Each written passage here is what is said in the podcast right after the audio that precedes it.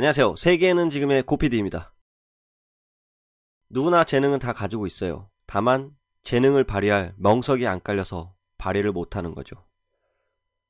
다큐멘터리 3일에 출연하신 한 아주머니께서 하신 말씀입니다. 재능을 가지지 못한 게 아니라 재능을 발휘하지 못하는 곳에 있는 거 아닐까요? 오늘의 뉴스 시작하겠습니다.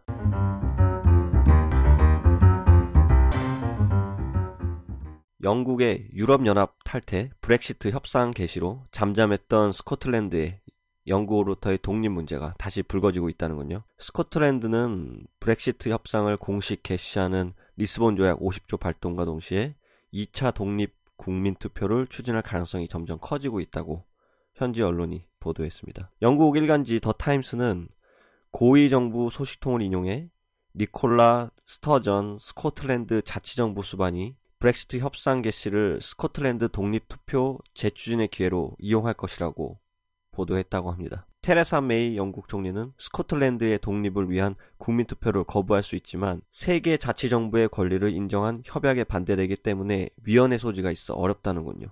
하지만 메이 총리가 위헌을 우려해 국민 투표를 수용할 경우 영국은 또 다른 분열의 위기에 놓이게 될 것입니다. 브렉시트가 영국 내부 분열을 현실화하고 있으며 특히 스코틀랜드 주민들은 지난 6월 국민투표에서 브렉시트를 대체로 거부했기 때문에 영국에 대한 반감이 더욱 커지고 있다고 합니다. 스코틀랜드 독립 가능성이 대두되자 파운드화 가치가 0.44%까지 하락했었으나 다행히 1파운드당 1.2423달러까지 회복하기도 했다고 합니다. 메이 총리는 오는 5월로 예정된 지방정부 선거에서 유권자들이 스코틀랜드 국민당의 두 번째 독립 국민투표를 원하지 않는다는 분명한 메시지를 보내길 바란다고 호소했다고 합니다.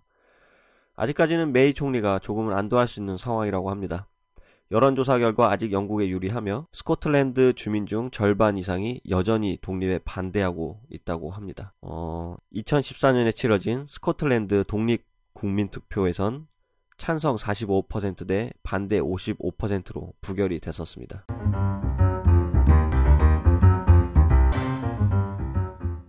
두 번째 소식입니다. 아놀드 슈워제네거가 영화 배우죠.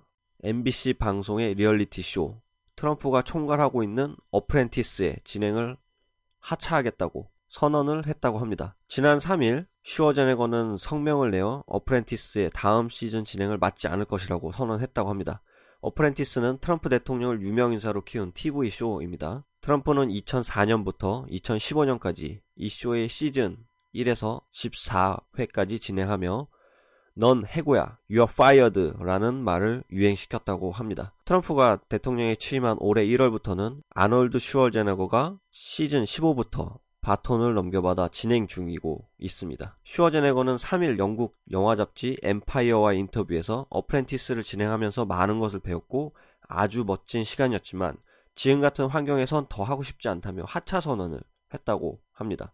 그는 좀 구체적으로 트럼프가 TV쇼에 관여하는 상황에서는 시청자든 스폰서든 어떤 방식에도 사람들이 관심을 두지 않을 것이라며 트럼프 대통령이 아직도 이 쇼에 총괄 프로듀서 자리를 유지하고 있는 것을 강력하게 비판했다고 합니다. 트럼프 대통령은 다음 날인 4일 새벽 트위터에 글을 올려 슈어제네거는 자기 발로 어프렌티스를 떠나는 게 아니며 어, 그는 굉장히 낮은 시청률 탓에 해고된 것이지 나 때문은 아니라고 반박을 했다고 합니다. 트럼프와 슈어제네거의 설전은 이번이 처음이 아니라고 합니다. 지난 1월 당시 트럼프 당선인은 트위터로 시청률 머신인 DJT 트럼프 본인의 이니셜이라고 합니다. 시청률 머신인 DJT와 비교하면 슈어제네거는 침몰했거나 회복 불능일 정도로 파괴됐다고 비아냥거렸고 이에 맞서 슈어제네거는 대통령 직무에나 충실하라고 반박했다고 합니다. 지난달 초에도 트럼프 대통령이 국가 조찬 기도회에서 뜬금없이 어프렌티스의 시청률을 언급하며 아널드와 시청률을 위해 기도하고 싶다고 비꼬았는데 슈어제네거는 즉각 트위터에서 동영상으로 이봐 도널드 좋은 생각이 있어 우리 서로 일을 바꾸면 어때?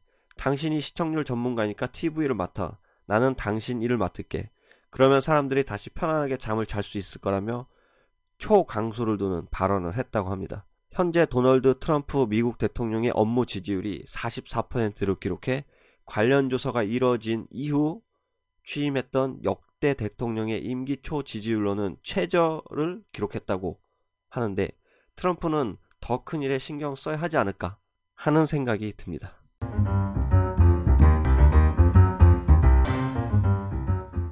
세 번째 소식입니다. 네덜란드의 빌럼 알렉산더르 왕이 자신과 생일이 같은 국민 150명을 왕국으로 초대해서 합동 생일 축하 파티를 가지기로 한다고 합니다. 네덜란드의 빌럼 알렉산더르 왕은 오는 4월 27일 50번째 생일을 맞게 됩니다. 네덜란드에서는 왕의 생일인 4월 27일을 국경일, 국왕의 날로 정해서 기념을 하고 있다는군요. 네덜란드의 왕실은 국왕의 생일 다음 날인 4월 28일 저녁으로 예정된 국왕과의 생일 축하 만찬에 모두 11,493명이나 신청을 했으며 이 가운데 제비뽑기를 통해 150명을 선출할 계획이라고 합니다. 근데 이 경쟁률이 76.6대 1이나 된다고 합니다. 뭐 서울대 경쟁률 정도 되나요? 또한 왕실은 알렉산더르 왕의 50번째 생일을 맞아 암스테르담에 있는 왕궁을 50시간 동안 일반인에게 공개할 예정이며 알렉산더르 왕이 태어난 해부터 지금까지 네덜란드의 역사 50년을 축하하기 위한 특별 프로그램도 준비하고 있다고 밝혔다고 합니다. 알렉산더르 왕은 지난 2013년에 어머니 베아트릭스 여왕으로부터 권좌를 넘겨받아 네덜란드에서 123년간의 여왕의 시대를 끝내고 즉위를 했다고 합니다. 어, 그리고 그는 국제올림픽위원회 IOC를 비롯해서 다양한 국제기구에서 활동도 하고 있다고 하고요. 그리고 맥주를 좋아해서 맥주 왕자라는 별명도 가지고 있다고 합니다. 4월 달에 유럽으로 배낭여행을 가시거나 여행을 가시는 분들은 4월 27일 날 네덜란드에 방문하시게 되면 어, 축제 분위기를 같이 만끽하지 않을까 하는 생각이 듭니다.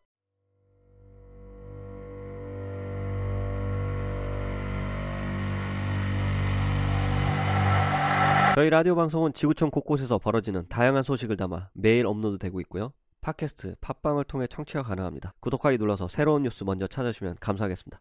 청취해주셔서 고맙습니다. 새로운 뉴스와 함께 다시 인사드리도록 하겠습니다.